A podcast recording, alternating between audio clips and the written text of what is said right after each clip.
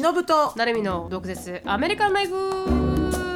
この番組はアメリカ在住20年超えバツイチアラフィフのしのぶと17で留学アメリカで人生のエグさを知り29で沖縄に戻ってきたなるみが日本とアメリカの生活を毒舌に切っていく番組です。週1です。月曜配信以外の独占エピソードが聞けるサブスク会員限定のアフターアワーやオンラインサロンでは週2回の独占エピソードだけではなくしのぶとなるみの座談会に参加できるなど盛りだくさんです。アフターアワーとオンラインサロンに関しては毒アメ .com そしてその他 SNS は概要欄をチェックしてみてください。録音しております。皆さんお疲れ様です。ということでまず最初にお知らせがあります。あのー前にもお話ししましたがこ2024年の1月7日に毒アメ、禁断の毒アメということで、100人以下限定のイベントを行い予定です。で日時が1月7日日曜日であの会場が12時お昼開演が12時30分場所が高円寺ということで詳しい内容はインスタグラムツイッターそして概要欄の方に書いてはありますがあのチケットの販売日時が決定しましたのでお伝えしたいと思います。10月7日の土曜日の9時に50枚半分と10月8日の日曜日12時 PM に45枚。ということであの2つに分けて販売する予定です。もしあの夜勤で取れないよっていう方だったりとか昼間働いてるよっていう方だったりとかあの安心してチケットを取っていただけるんじゃないかなと思います。チケット料金は6600円であとはいそうですねになりますので写真撮影そして私たちのトークなどなど盛りだくさんですので皆さんにお会いできるのを楽しみにしております。はい。はい。はい。私の声があの私の声がかなり禁断の毒アメ状態になってますけそどうですね。もう聞こえもう本当にあのいかようにして皆さん聞こえておりますかと、はい。振り絞ってるすいません感じがあります、このような声でございますけれども、はい、はい、あの、うん。ちょっと今日は忍ではない人物が来たのではなかろうかと思うぐらいの勢いで。ゲスト。うん。ゲスト。はい。そうですね。ね、皆さん、あの、禁断の毒飴、何が禁断、禁断なのかって、あの、うん。完璧にオフレコです。そうですね。その場所で、あの、何のお題もなく、皆さんとライブトークをする。はい。そうですね。録音、録画、ないしはそれを使った、あの、エピソードの、あの、投稿等は一切ありませんので、はい。あの、これぞ、あの、本当の意味で、毒飴なんじゃなかろうかと。確かに。はい。ちょっとこうあのねうん親密な感じでいきたいとちょ思います、っとね、初めての、うん。あの、初めてのトライなので、あの、はいはい少し緊張気味ですけど。はい。はい。まあ よろしくお願いします、うん。あの、はい。ライブでしか、あの、感じることができないところっていうのを、臨場感っていうんですかね。はい、ううん。ん、出して、あの、準備されたものではない毒飴の良さを、はい、はい。皆さんと一緒に、えー盛り上がっていけたらなと思いますので、ぜひぜはい。ひ皆さん、チケットお見逃しなく。はい。ありがとうございます。ということで、はい。あのー私のつぶやきは、クロスポットさんに参加あの招待されたっていう話なんですけれども、はい。あのーまあ、ツイッターで告知を見た方はクロスポットさんに毒アミが参加するっていう話をしたと思うんですがそのたまたまそのしのさんの声が原因でしのぶさんが入れず私だけが入ることになったんですけどそれ その説明をしのさんすみませんお願いします。この声がどうなってなくなっちゃったのかっていう理由。いやーそれがですね、うん。クロスポットさんの、えー収録の予定は、はい。まず、えー非常に私にとっては難しうん。い、えーお時間ではあったわけです。何をですね。言うことを言うと、まあ日本のね、日本時間にもちろん合わせての収録だったので、ですね、うん。えっ、と、アメリカ時間の18日のうん。月曜日の、えーうん。深夜の1時15分。1時15分。うん。1それでも時1時15分間から、早くしてもらったんですもんねそうなんですよ。うん2時からってところを、うんまあ、あの、ちょっとダダをこねて1時に変えてもらって、うんでここから多分、えー午前、アメリカ時間で午前3時ぐらいまでうん。の時間幅だったんですけど、あの、腹をくくったわけです、私。うん。まあ、このね、あれですよ、あの、50にもなろう中年女子がね、あの、この時間まで起きてるっていうことだけじゃないんです。起きてるっていうことだけじゃなくて、フルフルでテンション持ってかなきゃいけない。うん。深夜の1時に。うん。そして次の日は出勤ですよ。はいはい。で、うわーと思ったんだけど、あの、こんないいチャンスはもうね、これからうん降ってくることはないだろうし、うん、で、あもうそんな一日ぐらいなんてこともない。この大きなチャンスに比べたら、私の一時の AM のアラフィフのこのテンション上げてやろうじゃないのって思って、うん。めちゃめちゃこう、チャレンジャー精神のロッキーの、ロッキーの生卵飲むぐらいの精神でいたわけですよ。はいはい。あ、すみません。ちょっと補足なんですけど、うんなんでその時間しかできなかったかっていうと、あの、まあ、プロの日本放送の番組さんなので、その時間だけ、その時間に、あの、ススタジオを借りてるっていうんですか？その時間しかスタジオが借りれないっていうスケジュール感と、あの出てるお二人が銀シャリの橋本さんとあのケルミコ？のうん。鈴木さんっていうすごいあの有名な方がやっているポッドキャストなのでスケジュール感的に多分そこしか開けられなかったっていうので多分しのさんの一時になっちゃったんですよねそれがね。うん、う。うんん、だからこう変えてもらいたかったんですけど多分それ以上のこうウィゴールームがなかったというかそれでまあはい。そういう時間になったんですよ。はい。すみません、お願いします。なので、あの、まあ、そもそもがね、あの、もともと、この、あの、そういう、ちゃんとしたプロの、あの、スタジオを借りている、こういう時間帯があるんだっていうのは私は分からなかったので、うん。あの、普通に最初は、えーもっと、なんか、もう少しニュートラルな時間に変えられないのかな？って、そうですよね普。通に、普通に思ったんだけど、うん。いやいや、あの、相手は、あの、んちゃんとした、こうね、しっかりとしたメディアの、はい、あの、業界の方ですよと、しのぶさんと。うんそんな自宅で、あの、パソコンつなげてやってる、犬の横でやってるような、あの、座談会じゃないんですよ。ど素人ではないですから。相手は放送局ですよ。放送日局本放送ですよと。と。そうそうそうそう。なるみからちょっとカツをいただきまして。数は入れたつもりはないですけ日ど。本放送ですよと。はい。まあ私はあのオールナイト日本のね、あの、思った有名なね私は誰と話しているんだろうと。あの日本放送さんに何を自分の都合を 押し付けているんだと。これはもう、あの、気合い入れていこう。ってなってありがたいことだと思ってね。うんあの、お話ししたかったし、あの、はいお二方とも。うんで、気合い入れて、いろいろなんかこう、自分なりに、あの、フードメニューとかも作って月曜日朝から食べるものみたいな。はいはいはいはい。めっちゃ準備されてたんですね。そう、んなんですけど、あの、金曜日、その前の日の金曜日の、うんえーまあ、まあいいよ、金曜日じゃないな、土曜日の朝、うん早朝から、えーダラスに出張が入ったんですね。その、うんファイナンシャルセミナーの、はいはい。あの、学資資金のセミナーと、あと、介護保険のセミナーを、講師だったので、あの、うんダラスに出張に行くんでって言って、あの、早朝からサウスウェストで飛んだわけですよ。はいしたらはいはい。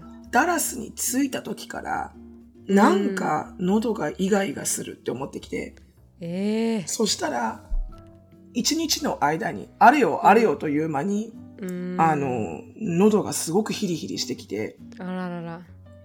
コロナかな？いや、コロナじゃないよな、とか思いながら、うん。でも、あの、ギリギリ、こう、最後のセミナーの講師が終わった夕飯食べるぐらいの時には、もううん本当に声を出すのが辛くなってきて、あらら。で、セミナーはできたんですか？ちゃんと。セミナーはギリギリできたんです。ああ、そうなんですね。うん、でも、最後、最後のセミナーがもうこれぐらいの声、うん。もう一生懸命こう、話してる感じ、すいませんって言いながら、聞きづらいかもしれませんがって言いながら。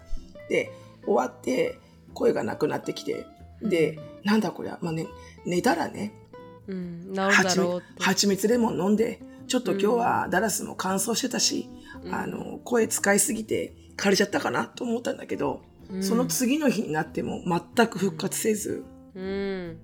なんなら、あの、カラッカラだから喉が、うん。咳も出てきて、二日目から、うん。風邪なのか？何なのか？と思って。うん。でも、あの、そういえば私はこのシーズンに必ずこういう症状が舞い降りるそうんですよ。なんですよ。そうなんですよ。私。私も経験したことがあるしあそうとかしのさんが経験してるのを見たい、うん。見て経験したことがありますね、そうだよね。うん、だから、あ、そういえば、あれだ。パンプキンスパイスラテが出る時期だ。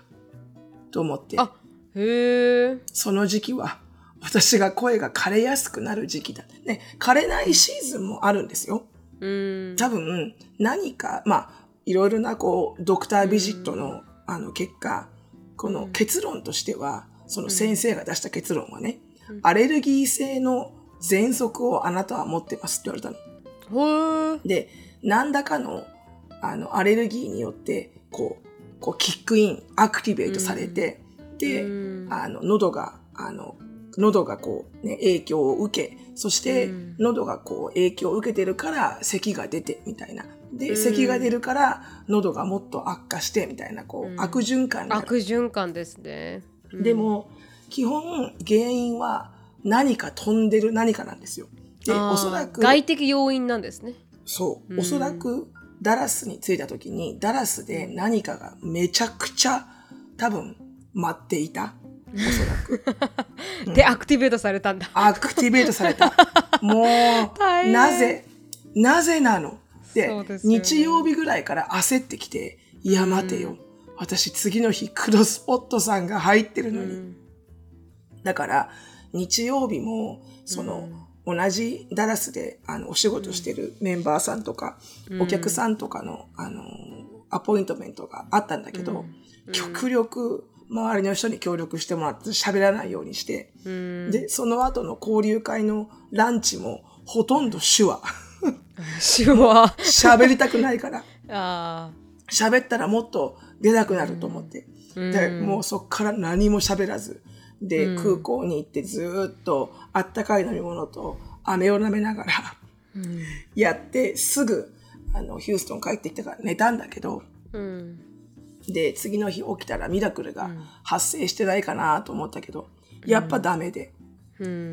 もうもうまだこれは今声出てる方ですけどそうですね。全くあの4つの言葉のうち2つは声裏返る状態で。うん。そう。だから泣く泣くあの咳も出てましたしね。今でも出るんだけどね、はいはい。あの時余計出てましたもん。しゃべ一個一単語喋るたびに咳出てましたからね。そうなんですよ、うん。だから思ったの。私うん。声が出ないとうん。仕事ができない。確かにすごい対たなんていうかこうあれですよね。あの、うん。密接に関係してるというかしのさんの全てやることと声が、思ったの。うん。思ったのよ。うん声出ないとセミナーもできないしプレゼンテーションもできないし、コンサルテーションもできないし、ポッドキャストも喋れないし、うん。私何にもできないんだ声出ないととか思って。うん。だからうん。ちょっとねこれからはあの本当対策を練りますけどうん。空気清浄機を買うとか。そうそうそうそうそう。あれみたいな感じですよ。オペラシンガーみたいな感じで。本当に声を商売としてきてるからもうずもう声に関するお金はもう全部費やした方がいいかもしれない。本当にそう思った、うん。だから常にこう潤うマスクをうん。あのかかぶるとか、うん。あの常にこうく鼻と口のうがいとあとこうんのかなんかかぶし物こう、うん。中表から入らないようにとか、ね、ちょっといろいろ考えますこれから、うん。うん、なのでそんなようなことがあり非常に楽しみに、あの気合を入れて、うん。あのいたクロスポットさんとの収録が私は泣く泣く。うん。でなるみちゃんにも申し訳なかったし二人でやってるチャンネルなのに、まあうん、でほんと緊張しましたけどね。なんかこれ2人でやってんのに私1人で行ってなんかこう、だよね。なんかこうういいのかなっていう。カラー出せ出しづらいよね。そうなんですよ二人のカラーなのでうん、忍と成美のの忍の部分がながなくなったら 私何を宣伝しに行くんだろうって思いながらあのでもまあもうすでにお受けしてしまったことなのでいややりますって言ってありがたくね。はいあの、ううん。ん行きましたけど超いい人だった、でも姉に言われたんですよね。自信ない緊張してきたって言ったらなんかいや向こうがプロだからうん。何か喋れなくなっても向こうが振ってくれるよってうん。そこまでねうんこうそれになんかこう私たちプロじゃないから別に喋れなおくても。こがましいと。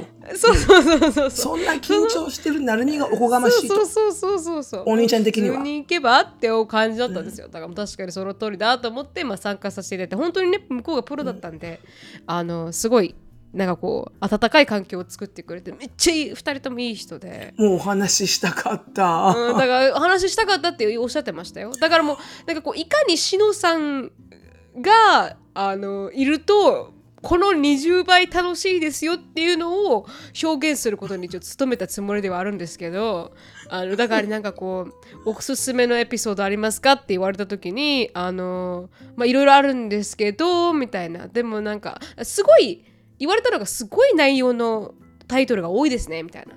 感じで言われて例えばなんかも盛りす190万ぎですか、いやでも本当に私がタイトルつけてるんですけど、うん。ほぼあったことを書いてるだけなんですよ。190万盗まれたリスナーさんだったりとか人身売買に、ね。ね。あの出くわしたリスナーさんだったりとか、うん。結構かなり、ま、本当に話した内容をただうんあのタイトルにしてるだけなんですけれどもなすごいですねってあのこうすごいなんか内容の結構際どいやつが多いですねって言われてああそうですよねって言って。あの忍さんのタンポン3本ぐらい入れるとかそういうことを話せるぐらいの ポッドキャストだからっていうふうにあのシロさんのこの武勇伝を話しておきましたんで、このありがたい。皆さんもなんかこう聞くこのクロスポットさんのコラボレーションを聞くときに多分あそうそうそうって思ってくれると思います。あこのそうそうシロさんのこの,、あの魅力っちゅうのを一生懸命出したつもり。一人しかいなかったんでね。二人だったらこう交互にカバーし合えるのかもわおからないですけど、互いにね、はい。自分で自分の魅力言えないもんねあんまりね。まあそれはそう言うつもりもなかったんですけどただなんかこう分かります私たちの二人っていうのを強調するには、ね、はい。難しいよねずはい、そこがいいかなと思って、だからそこら辺でしなんか。忍さんはこういうところが良くてでも私はって言えないもんね。そうですね。でもそれがそれでなんていうかあの聞く、まあ、これからコラボで出てくると思うんですけど聞く人はなんかこう私も一ポッドキャスト「血のなるんどこアメリカンライフ」のファンとしてあのリスナー的ポイントオブビューでやらせていただいたんですけど、まあ。離らさせていただいたんですけど。ああそうだよねってこうリスナーさん的目線でリスナーさんも聞いていただけたらなと思いますけどね。いやもう本当お疲れ様でした、いや全然全然、おもうやっぱりさすがにプロだし、うん。あのいきます321とかやるんですよ。なんかわかります？本当にプロなんですよ。私たちで「カウントダウン。はい少々始めますか?」とか。あちょっと待って。いいですか?」とか。そうそう。オーティスって言いながらね。そうそうそうマイクついてるとかっていうレベルですけど向こうはもうなんかこう全部綺麗にした状態で。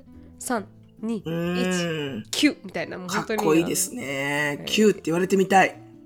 はい。だからぜひね、うん。またジノさんとが来た時にまた来てくださいって言われているので。もう、ぜひ、そのような機会があることを、クロスポットさん、接願しております、私。う んすみませんでした。話したがっておられましたしね。あの、ん。鈴木まみこさんはしのさんのお子さんの YouTube を見るとか言ってすごい面マジですか？白かったっありがとうございます。めちゃくちゃおすすめって言ってくれてましたよ。まあ、じゃあ、あの、子供たちと一緒に、あの、うん。ぜひ日本でミュージックバトルをさせていただければと思います。ミュージックバトルそれも少しおこがましい おこがましいね。おこがましい。うんおそれはこがましかった。ら、うん、非常におこがましかった。うんそれは少しおこがましかあったかの、もしれない聞かせていただきたいぐらいの勢いだね。あ、そうです、そうです、うんそうです。はいはい。うんうんなので、よろしく。あ、まあ、すごい、あの、コラボレーションが出ますので、ぜひ楽しみにしていただけたらなと思います。はい。なるみちゃん、はい本当にお疲れ様でございました。ありがとうございました。はい、しのさん、あの、はいつぶやきお願いします。私のつぶやきでございますね。はい。えー私のつぶやきは何だったっけなあの、お、そう。あの、そのダラスに行った時にサウスウェストを使ったわけですよね。はいはい。で、サウスウェストってアメリカの、まあちょっとし新しめのエアライン会社なわけですよね。うん。で、あの、独特なサウスウェストってあのやり方をやっていて、うん。で、あの、なんでしょう。座席が、あの、うんアサインされないんですよ。事前に。うんうん。だから、早い者勝ち。どこ座ってもいいって感じ。はいはい。だから、だからこそ、この、ボーディング、飛行機の中に入うるん順番で自分が好きな場所にそれるわけじゃないですか。はいはい。うん。だって全部、ここがいいって取れるわけだから。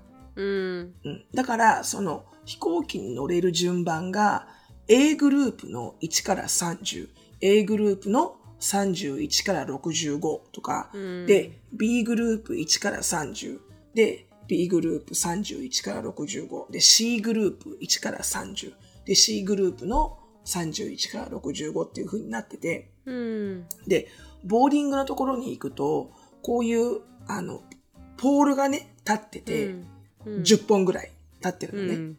で、そこに1から10の人、11から20の人っていう風に、こうちゃんとセクションが仕切られてるのよ、ポールで。はいはい。だから、うん自分がもし A の20だったら、うん。A の1から30の人っていうところに並ぶんだけど、うん。でも、ちゃんと20から30っていうところのポールのところに並ばないといけないのよ。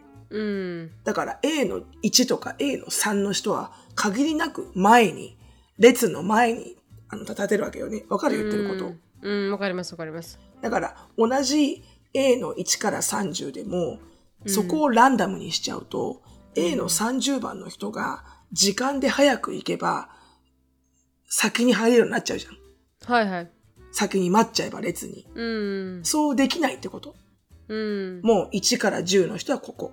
11から20はここの、ここのセクションだけ。ここに立ってなさい。って感じだから、自分の番号に沿ったナンバーのついてるところに立たないといけないから、はい A の30の人は A の10の人をどこまで早く並ぼうがうん抜かせないわけよ。はいはい。うん。そんな中、私は一番安い格安航空チケットで行ったので、うん。もう C の60なわけですよ。めっちゃ最後じゃないですか。そう。うん。そう、めっちゃ最後。うんで、も、ダラスまで40分とかだし、短いですからね。あのうん航空あの飛行機がね。だから、全然別に誰かの真ん中でもどこでもいいやと思って確かに。気にしなかったから。うん。で、でも、入ったらもうほんと奥の方しか空いてなくて、うん、あの、一番最後の方、一番最後の方の、しかも誰かの真ん中しか、うん。あの、空いてなくて、で私の目の前に、あの、立ってる人が背がすごく高い人だったのね。うん。で、なんとなくこう、チラチラチラチラ私は見てて、ああ、やっぱ奥しか空いてないんだなと思って。うん、で、まあ、どっか奥の真ん中辺だろうなと思ったけど、うん、で、あのー多分真ん中が多分5つぐらい空いてて、多分私が多分最後に乗る5人だからきっと。うん。で、私の目の前の背の高い人がひょんって座ったのよ。どっかの真ん中に。うんで、つもうここしか私は座るところがないんであろうなっていう席が見えて、うん、その目の前の人が座った瞬間に。うん。そしたら、何これ、アメフトやってる人？この二人の人？みたいな。えー、うん。黒人のおじさん？でも昔、アメフト、アメフ、アメフトの選手だったとか、アメフトやってた、うんもしくはボディービルダーですか？みたいな。うん。すんごいでっかい、でっかいってデブじゃないよ。でかい人ま。すよ。うん。がっちりがたいがいいってことですね。ううん。もう、もうあの、本当にこれボディーガードさんですか？っていうぐらいの。で、こう、普通に手を下ろしてるんだけど、うんあまりの筋肉,、筋肉でこう上がっちゃうってわかる、手わが。かりますわかります。だか、ら、二人、両端に座ってるわけ。窓側とうん座席側に。うんその二人の二の腕が、ほとんど真ん中の席を、こう、保有してるわけよ。大変。で、私思わず見た瞬間に、ふって笑っちゃったの、私。うん。ふふって。うん。そしたら、それを見逃さなくて、その二人のおじちゃんは。はいはい。うん。で、Yes, ma'am. here you go! って言われて、で、そうだよ、君だよ、みたいな。さあ、おいで、みたいな言われたの。うん。うわー、すっごい入りづらい、ここ。朝っぱらから、こんな、おじちゃん二人の真ん中に座んの、私、と思って。で、うん座ったわけ。この、ろ通路側のおじちゃんは、まあ、もちろん、あの、立ち上がって、で、はい私が先に入って、うん。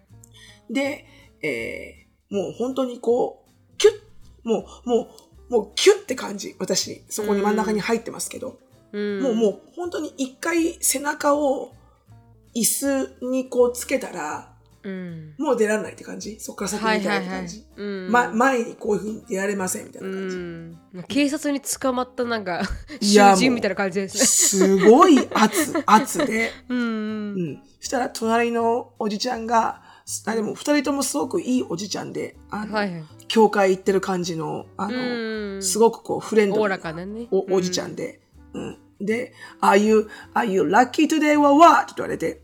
で、君は今日はラッキーだと思う？うん？って言うから、私が、of course I'm lucky って言って、うん。当たり前じゃない。私ラッキーだわ今日はって言って。うん。そしたら隣のおじちゃんが、That's right! うん、あの、こんな席に座れるのは君くらいだよって言われて、え、その二人は知り合いではないんですか？あ、知り合い知り合い。ああ、知り合いなんだ。そこにしのさんが あの、知らない人が座った感じになってるんだ。そう、サンドイッチ。だって、二人で、二人で、真横に座るのはインポッシブルなのよ。ついですからね。うんもう二の腕がすごすぎて。うんうん。だから、お互い知り合い同士だけど、うんまあ、あわよくば真ん中に誰も座らなければ嬉しいなって勢いだよね。うん。うん。でも、来ちゃったね、みたいな。確かに。そう。でもなんか、それから、何がすごかったって、そっから40分、ずーっとこのおじちゃんの会話に挟まれて、私。大変。会話に入れてくれるのよ、すごく。ああ、そうなんだ。あしのさんを含めて3人の会話にしてくれるんだ。そうしてくれる優しい。でも 優、しい。嬉しいんだけど、うん。ちょっと、あの、朝8時からは辛かった。確かに、私は無理だな。うん。で、そのおじちゃんが、あなたは無理だろうね。うん、まあ、私は無理だ。そもそもそういう社交的な会話は好きだからいいんだけど、しかもおじちゃん二人が面白いし。まあそうですね。うん。で、その右側のおじちゃんが、うん。なんかこう、うんこう、会話が始まって10分ぐらいした時に、おじちゃんが、あの、can I, can I ask you some? って言われて、うん。で、あの、私が yes? って言ったら、あの、うん質問していいかって。そう、質問していいかって、うん、どうぞって言ったら、んあの、don't be offended って言うから、あの、気を、気を悪く、気を悪くしないでねって言うから。そんなっていう時必ず気を悪くするような質問をする。そう。私の中では、あ、来たなと。これなんか多分、人種的な質問が来るなと思った。確かに確かに。うん。アジア人云々のことが来るかなと。うんで、ちょっと心を構えて、しかも、すエリア狭いからね。はいはいはいうん、うん、うん、ごアヘって言ったら、あの、こっちのおじちゃんが、あの、You smell good. What do you wear? って言われたの。あ、へえ、匂い、いい匂いだねって。でいい匂いだね。何の、何を、あの、シュッシュしてんの、って言うから、あ、これは、あの、just like my mental statement right now. It's called happy って言ったの。あ自分のね、頭の中に書いてある言葉と同じねこれは。ですね、今の私の感情を非常に表している。確かにあの。香水の名前です。その名も、ハッピーっていう名前のクリニックの香水です。って言ったら、おじちゃんたち超ウケて、う んなんか、わーみたいな、めっちゃめちゃ残るんだけど、すごいウケて二人して、なんか、お薬飲んでるのこの二人と思うぐらい。うん、確かに確かに。うんもうなんかそこで3人で high five、high five、gimme some、gimme some もうもう、 some って言われても手上がらないし、みたいな。確かに。えーなんか、なんかわかんないけど、こんな朝、朝からノリのいい、あの、女性に、あの、出会ったなんて、僕たちも、ハッピーだな、like a clinic とか言って、すぐ、ハッピーだな、ライククリニックって。めっちゃウケるじゃないですか。それから、それからなんか、何を言ってもハッピーで終わるの？言葉がね。超ウケちゃって。えー、面白い。コメディアンなのかな？面白いなと思って。う。うんん。なんで、あの、オフェンディットって気を悪くしたらごめんねってな言ったのかなと思ったけど、うんあの、やっぱりこの匂いとかって性的なものだから、ああ、あのそっかそっか。。聞いちゃいけないいって思ったのかもしれないけど。うん。うん。まあ確かにそうですよね。そうなんかそういうなんかうん。匂いとかね、いい匂いですねってちょっとうん少しね、あの確かに気を悪くする人もいるかもしれないですもんね。うんうん。そうそうそうそうそう。うんなんかとってもね、あの、40分間、あの、ん汗だけかいたっていう。でしょうね。う。うんん。まあ面白いフライトではあったけれども、はいはい。あの、そしてそのおじちゃんにたくさん喋られた挙句、うんあの、なんだっけ、たくさん喋る方の右側のおじちゃんが、うん。あの、ごめんね、こんなところに入っちゃってね。でもね、just let you know, this is shortest, short, short flight だからって言われて。ああ、短いからね。短いから。うんその時、言われてる時にもう40分過ぎてるんだよね。もうあと5分で着くし、みたいな。ああ、はいはいはいはい。うん最初から言っとけよって感じですよね、確かにね。そのディスクレーマー最初に言って始まればいいけど、あと5分で着くときに短い風やったからって言われても、そうそうそう。うん、don't worry. もう It's a short flight って言われたけど。でもとても、あの、面白いおじちゃん二人で、非常に安心するサウスウエストのフライトでしたっていう。ああ、よかったですね。何かあっても守られ、守られそうですね、隣に。うん、間違いない。ボディーガードのようにね、守られそうですね。えーいい出会いでしたね。はい。面白い出会いでしたけど。私の中でナイトメアかもしれないですけど、人人付き合いが苦手な私にとっては少しナイトメアかもしれない。多分ね、そこまでの環境になると、もう楽しむしかないって思いまあ確かにね、確かに逃げ切れないですからね、そこ逃から、ね。げ切れない。うんまあ逃げ切れない、もう。うん ありがとうございました。はい。なんか最近すみませんちょっと関係ないんですけどなぜ私がちょいちょい役を入れたかっていうとあの メッセージが来ててで前回のポッドキャストのエピソードで少し私のつぶやきの部分があまりにも英語が多すぎたんですよだからはいそうなんですよ。真城さんは 気にならないと思いますけど ほぼ日本語喋ってると感じてるかもしれないですけどほぼなんかこのアマンダのあのキャンサーをフェイクしてたんですよとかもう全部英語だったんですよ。でも全部英語で全部聞いてるから日本語に翻訳できてなくて頭の中で、だから全部英語だったんで、その英語単語と日本語ををついでにツイッターにおだから出しといたんですよ。今回つぶやき多すぎるんで、これが英単語私が使った単語でこれが訳ですよっていうのをポストしといたんですけどそこで DM が来てなんかあのありがとうございますと。今まであまりにも英語が多すぎてついていけなくて聞けない状態が続いていましたがこれによってあの聞き始めることができますって言われたんでいや、だ多分からさ、なんかちょっとこう、改善しないといけないね。まあまあでもそれでね、うんあの on the other hand って言いですけど あのそれ自体がいいってそうやっていう言って人ももわかんないじゃん、もう。on the other hand って言ってもわかんないじゃん。もう一つの意見は使ってくれることで覚えやすいっていう意見もあるので、まあ、どっちもどっちだと思うのでもそのままでいい少しでも分かっている人は覚えやすいけど、そうニュアンス的にね分かるっていうか、全く分かんない人は、まあ確かに。例えばそれをフランス語で全部言われてごらん。はいはいはい。うちら多分何言ってるか全然分かんないよ。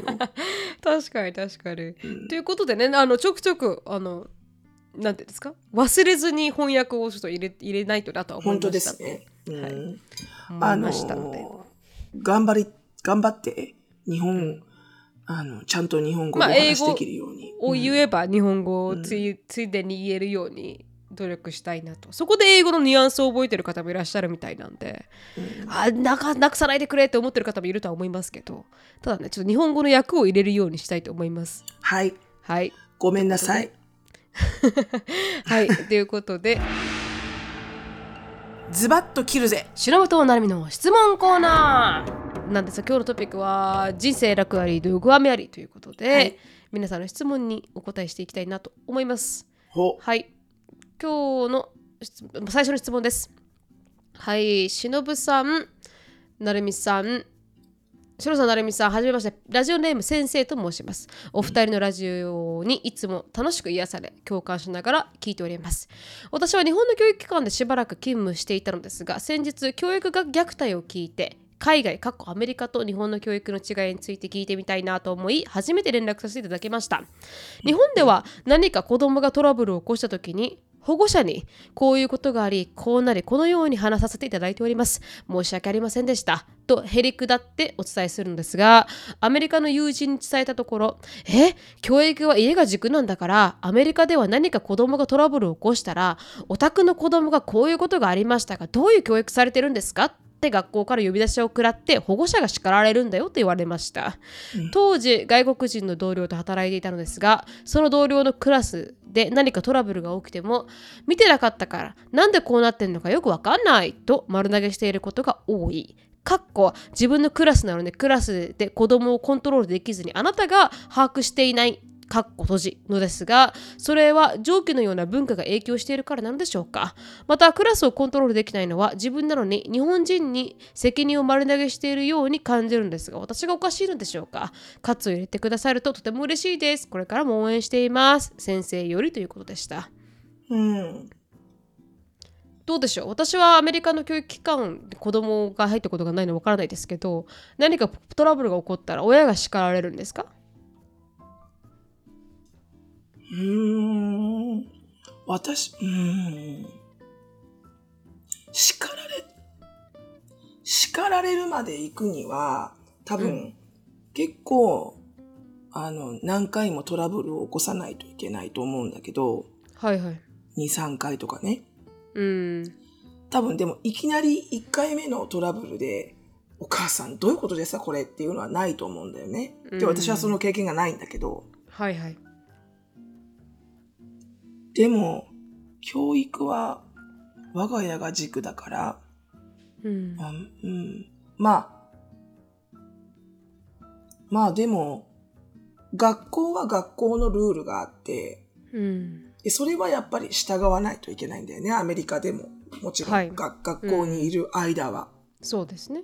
まあドレスコードとかありますからね。うん、そう。うん。だから、それを、あの、家のルールと違うんでっていう風に曲げることはできないんだけど、うんでも、あのー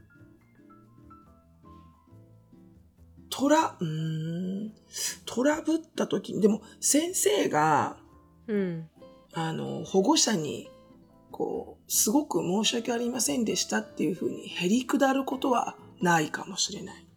うん I'm so sorry っていうことはうんないと思う。こういうことが起こりました。うんで、そういうレポートは来るけど、そういうことが起こってしまって、ご迷惑をかけましたとか、そういうのはないと思う。全然。それはホームルームとかこの日本みたいに1個のクラスで先生が交代交代に来るっていうカルチャーがないから別に一人の先生がこのクラスをに責任を持つっていうものがないからそうなるんでしょうかね。小学校はあるけどね、小学校は、うちの学校は4年生まではホームルームティーチャーがいるから、あ、それからも一応あったかな。高校に入ってから何もなくなったけど、それはそこにみん先生がまた代わり交代で来てくれるんですか？やっぱ日本みたいな感じで。いや、一応ホームルームっていうのは決まってて、その担当の先生っていうのは一応決まってるのよ、メインの。うん。だからその先生が、そのホームルームティーチャーなんだよね。自分のクラスの。でも、うんその先生が持ってる科目が、例えば算数だったら、はいはい。算数はその先生のクラスでやるし、あと、ランチを食べるとか、うんあの、クラスのパーティーをするとかは、その先生のクラスでやるんだけど、それ以外の国語とか社会とかはうん、違うところに行くんだよね。行くんですもんね教教室。うん。だ日本みたいな大きななんか責任みたいなのが先生にないんでしょうねあんまり。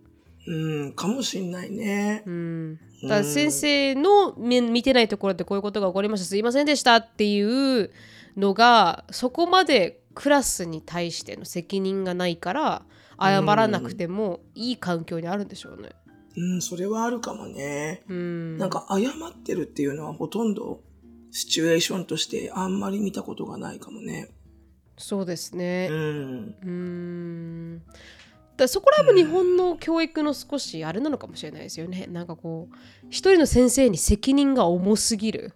うん、確かにね。だからなんか毒親とか、なモンスターペアレンツに心を病んでいく先生とか多いじゃないですか日本って。多いね。うん。そこはなんかお互いにリスペクトを持たないといけないのにね。うん。学校に預けてる間はね、そうですよね。先生そういうのもに預ける。まあ先生自体もちゃんとした先生がいないといけないけどね、本当うに。ん。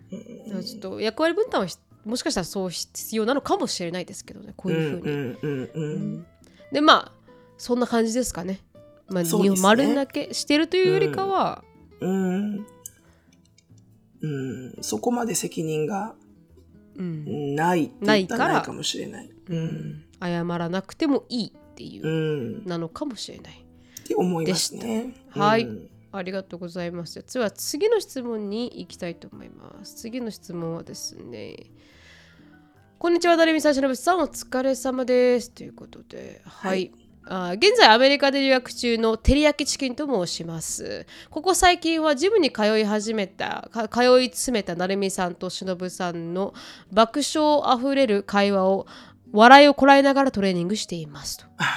かっこ私自身ジムは初心者でアメリカ人のみんなは引き締まった体でトレーニングをしているため最初はダンベルを使ったトレーニングが怖くてランニングマシンしか使っていませんでした。わかる気がする、ドカメを聞いていると誰も私のことなんて見ていないし大丈夫かという自信にあふれた気持ちにさせていただけるため お二人には私がダンベルを使えるようになった感謝しかありません どうぞ使っていきましょう。は い本題なのですが、私は2023年のフォールから1年間留学しているんですが、友達ができず泣いています。というのも、私の住んでいる地域は、他の日本人留学生も多いのですが、みんな固まっていて、私はその輪に入りそびれてしまったのと、現地の学生は授業が終わると、群れずにすぐに教室を出てしま行ってしまうので、現地生の友達を作るのはとても大変です。ね。はい、自分の中には留学は勉強だけをしに来ているから勉強にフォーカスすればいいと言い聞かせているのですが寮に一緒に入っている5人のうち3人ほどは出かけっぱなしで私は友達がいないのだと悲しくなってしまいます、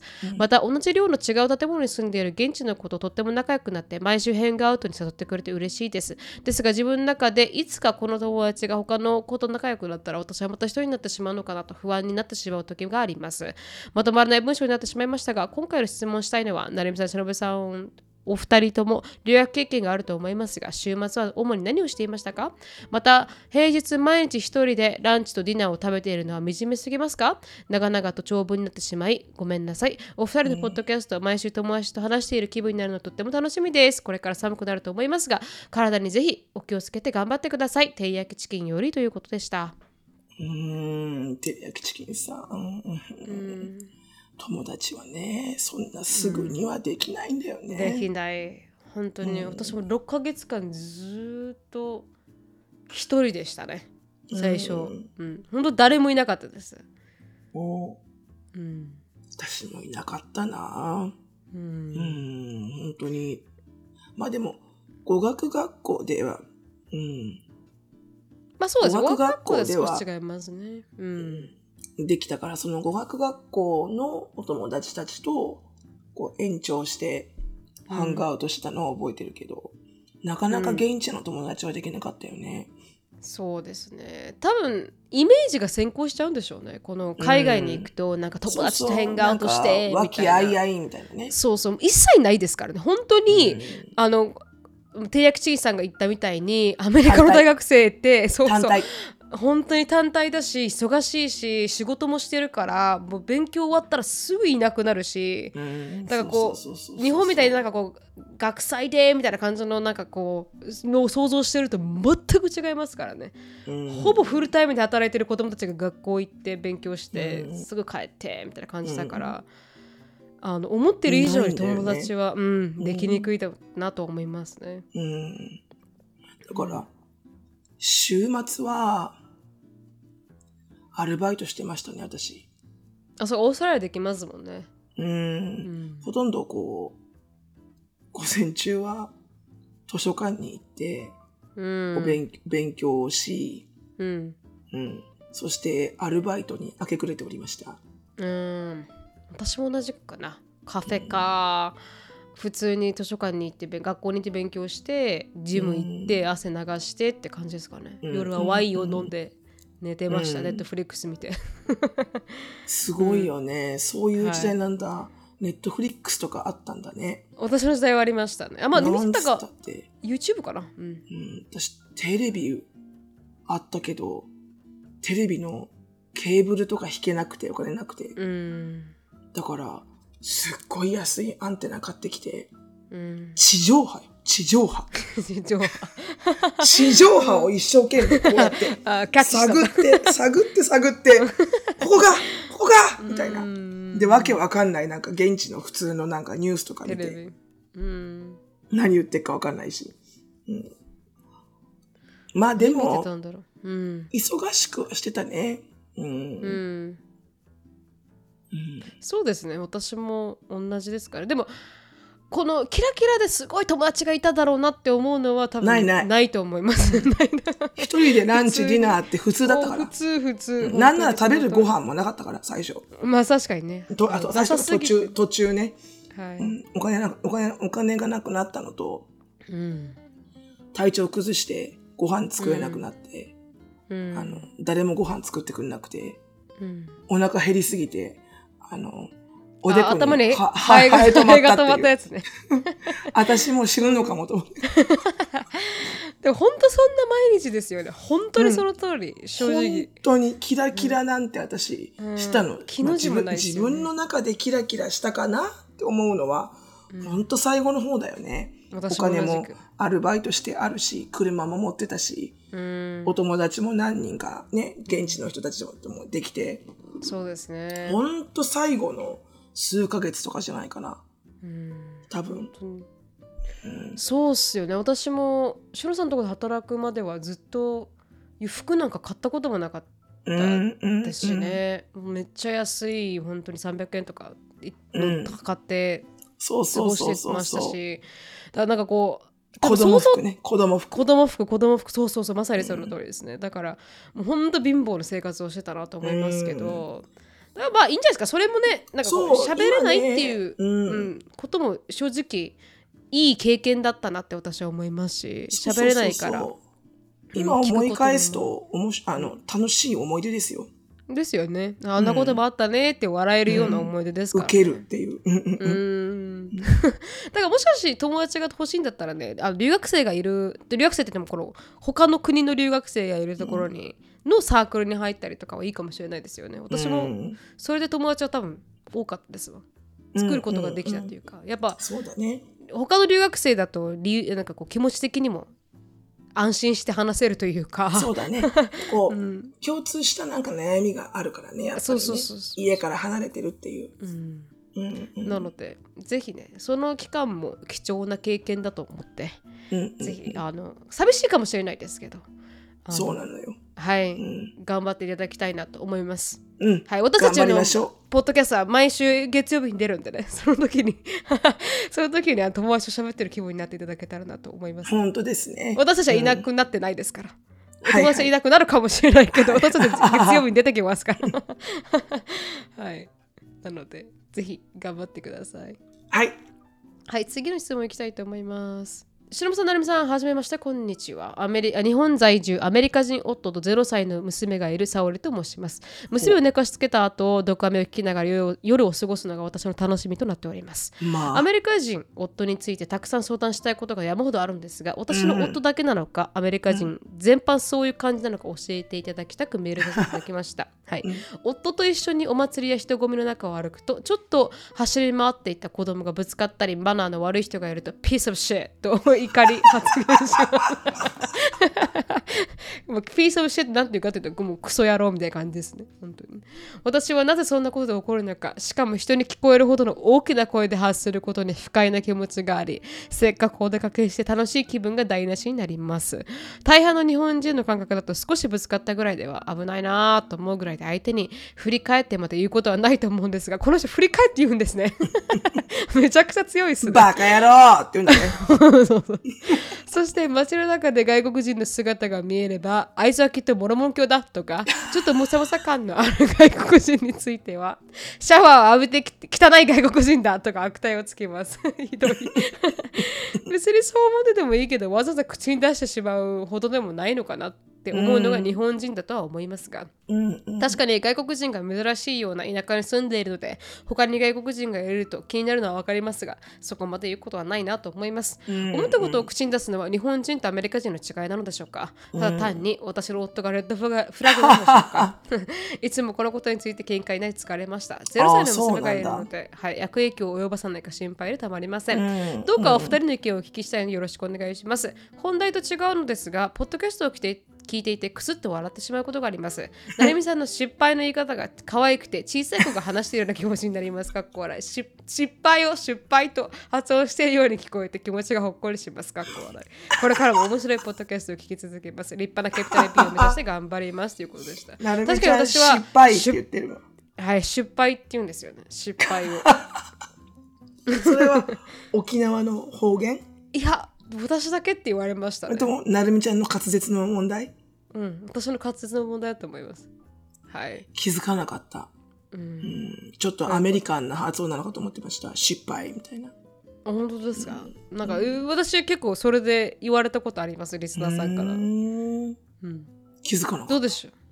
でも、えアンディもジェイコブも、ちょっと口は悪い方だと思いません？た。うん、結構。うんでも、うんでも、あんまりこ公でアンディはこんなふうに言わないかな。ジェイコブもそうだかな。公では言わないですね。うーん。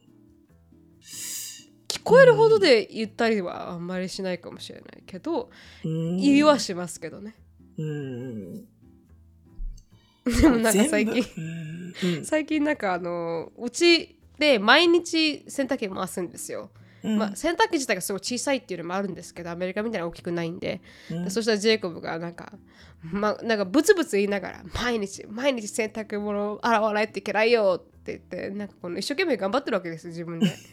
洗剤入れたりしなしながら。彼の担当なんだね。でややらないといけない。もうなんか癖やろうみたいなことを言ってるんですけどそれに対してなんかあの私が「ありがとうねやってくれて」って言ったらでもね、僕前の僕と今の僕の違いは前の僕はただ文句を言っていたと。でも今の僕は文句を言いながらも体は動いてるって言って ちゃんと行動に移しながら文句を言ってるから前より成長したっていう話をしたんですよ。素晴らしい何が。これにつながるかっていうと開花している。うんうん、だからその文句は言うのはアメリカ人なのかなとは思います。日本人だったらそこまでなんかこういや、言わない人は言うんじゃないかな。あ本当ですか？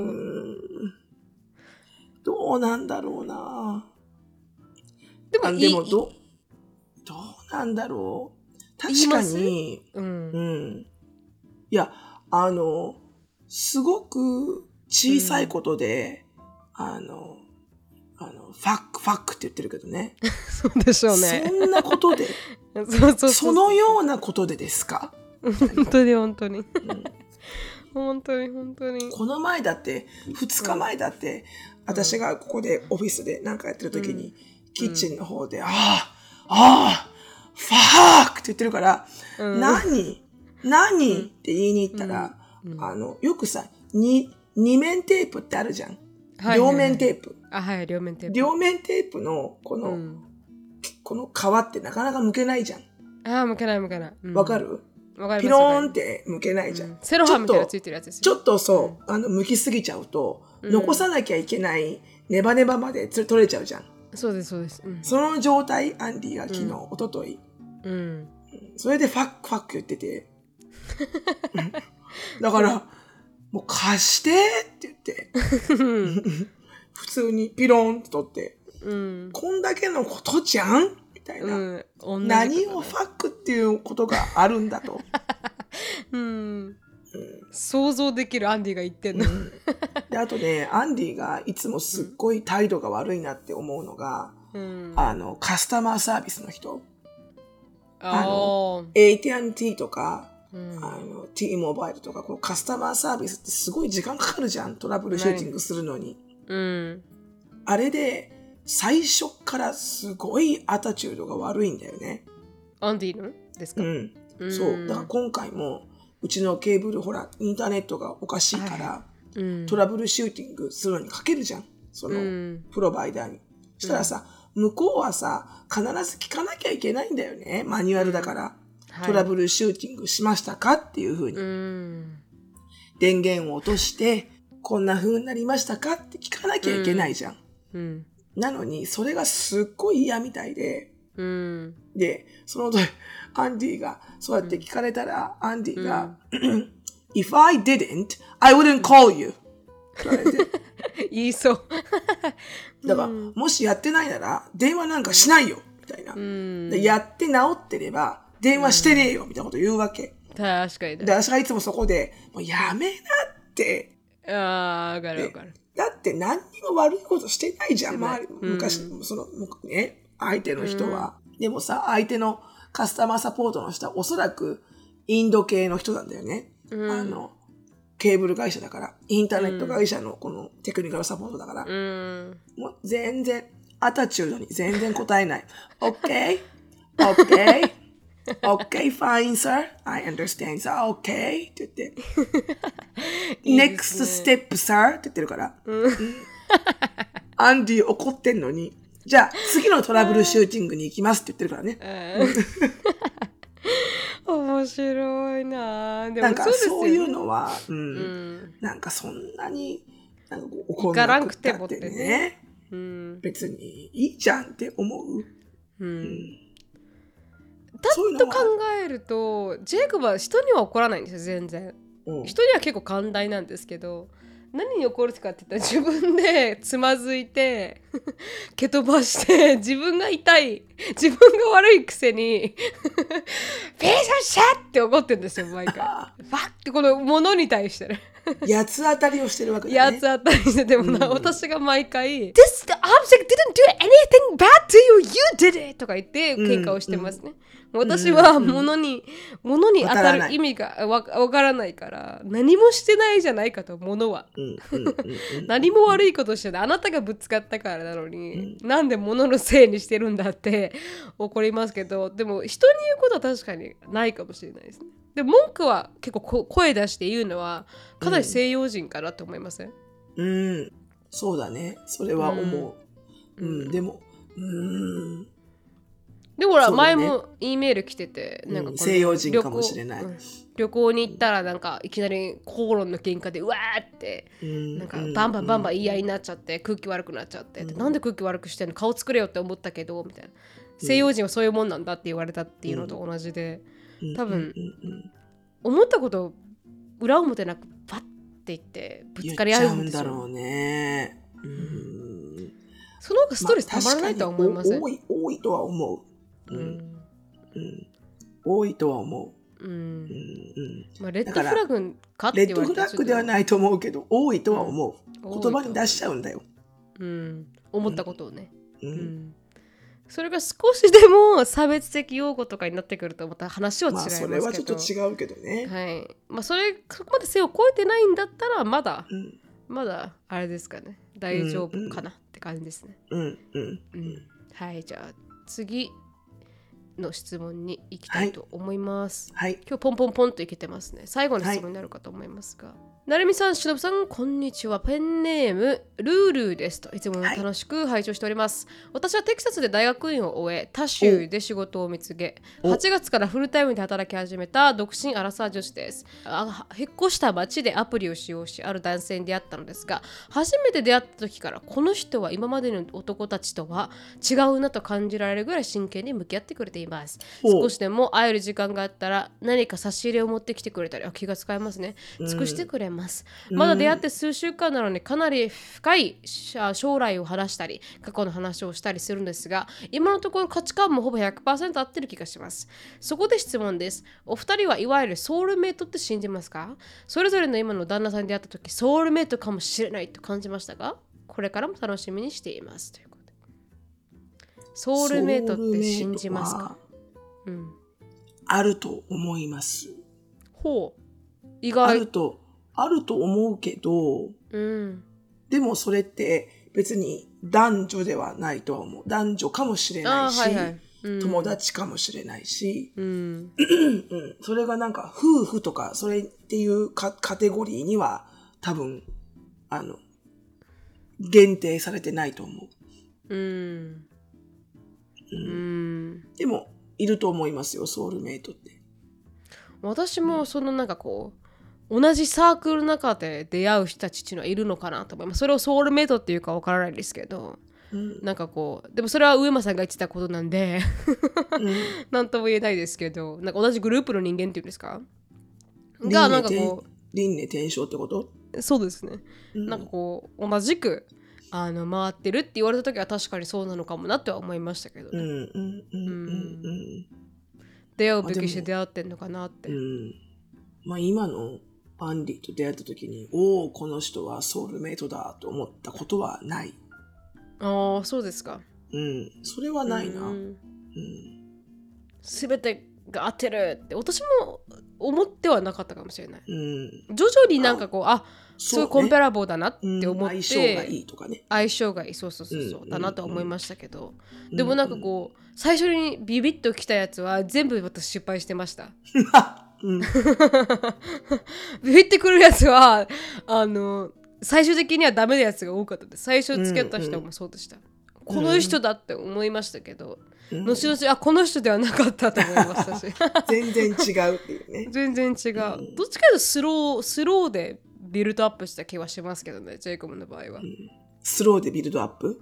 はい。すいません。ゆっくりなん。か作り上げて築き上げてきたものがあったと思いますけどそうだよね。ううん。私もそん。な感じかな。なん。かまあ、出会いのね、仕方っていうのは別に、あの、どうでもよくて、おそらく。うん。うん。本当にこう、結婚するね、相手がソウルメイトだったら、とてもいい、いいと思うけどね。ううん。なん。かこう、うん。ソウルメイトが、うんちょっと私の中では曖昧かもしれない。どっちかっていうと。どういう意味ですか？ソウルメイトが曖昧ってその、その定義が。ああんどういう雰囲気？うん、無理なく自然体で、うんいつでもお互いのことを、あのリスペクトしながら自然体で入れるのがソウルメイトなのか、うん何を言葉を交わさずとも相手の気持ちが分かるぐらい理解してるのがソウルメイドなのか、はいはいはいはい。ソウルメイドとははいこれ定義ですよ。ゼクシーが言ってる定義ですからね。ソウルメイトとは、ソウル、かっこ魂とメイと伴侶、仲間を組み合わせた造語で、前世から深い関わりのある相手、あるいは魂の使命を教えてくれる相手のこと。その魂特徴っていうのもありますよ、特徴。うん、うん。あー出会った時に懐かしく感じる。ほう。初めて会った気がしない。ほうほう。で、辛い時に出会ったら、お互いを支え合う。うん、あースピリチュアル世界ではソウルメイトとは人生のターニングポイントに出会うことが多いとされています。うん、それはよく聞くよね。うんで一緒にいると心が落ち着く。一緒にいると不思議と居心地がいい。うん、次、共通点が多い。ソウルメイトを見極める。雰囲気が似ている。で、なぜか嫌いになれない。唯一無二の存在で不思議に嫌いになれない何かがあると。うん。うん、だそうです。それがソウルメイなるほト。うん、なるほど。恋愛応援ナビ。ビによると。うんうんうんうんうんうんうん。だとしたら、当たってるかもしれませんね。本当ですか？懐かしさ感じましたか、いいえ。でも、シロさんに私は出会った時はあれでしたけどね、結構なんか、ポンポンポンポン私がなるみにちゃんと出会った時？私がね、私のさんと出会った時は、なんか、あうん。あの、同じ周波数で生きてる、そうね。うんにあの人なんだなと思いあましたけどあ、。それはね、すごくわかる。このメトロノームがね、同じ速さって感じだよね。あまさにまさに、なんか違う人もいらっしゃるじゃないですか。全くうんも違うたあ人。合わないじゃん。合わないあ、じゃん。そうそう。こうだけでなるみちゃんとはこうやって合ってる合ってるみたいな。二人でね、ディフェンスしながらね。合ってる合ってるって。うん他の人とこうこう自分がね、ちょっとね、そうそうそう。どっから？どっから入ったらいいんだろう？あるじゃん。ありますあります。だからやっぱあるんでしょうね、そういうこのあるの。周波数みたいな波動とかあんのよ、多分。そういう周波数とかそういう、あの、出してるオーラが。あるのかもしれない。なとは思いますけど、ね。うんうんうんうんうんうん。以上でした。それが今日の質問コーナーでした。皆さん質問ありがとうございました。ちょっと短めのものをトントントンと選ばせていただきましたうん。ありがとうございます、はい皆さん。いつも。ありがとうございました。ということで、し来週はしのさんの声が hopefully 幸運にもね、治ってることを期待して。はい。皆さん、本当です、のさんはプレイヤーです。はい、お願いします。はい。はい、祈っててください。ということで、終わります。皆さん、お疲れ様でした。良い1週間をお過ごしください。はい、ありがとうございます。質問感想やポッドキャストで取り上げてほしいトピックなどがありましたらなるみしきや gmail.com までご連絡お願いします毒アメが大好きなあなた。ぜひお聞きのポッドキャスト媒体で良いレビューをお待ちしております。または SNS で「ハッシュタグ毒アメ」とつぶやくとハートとコメントが返ってくるかもでは皆さん、今週も1週間頑張りましょう Thank you so much for listening. I hope you are having a wonderful day. Please follow us on the podcast, but we'll see you in our next episode. Bye! Bye!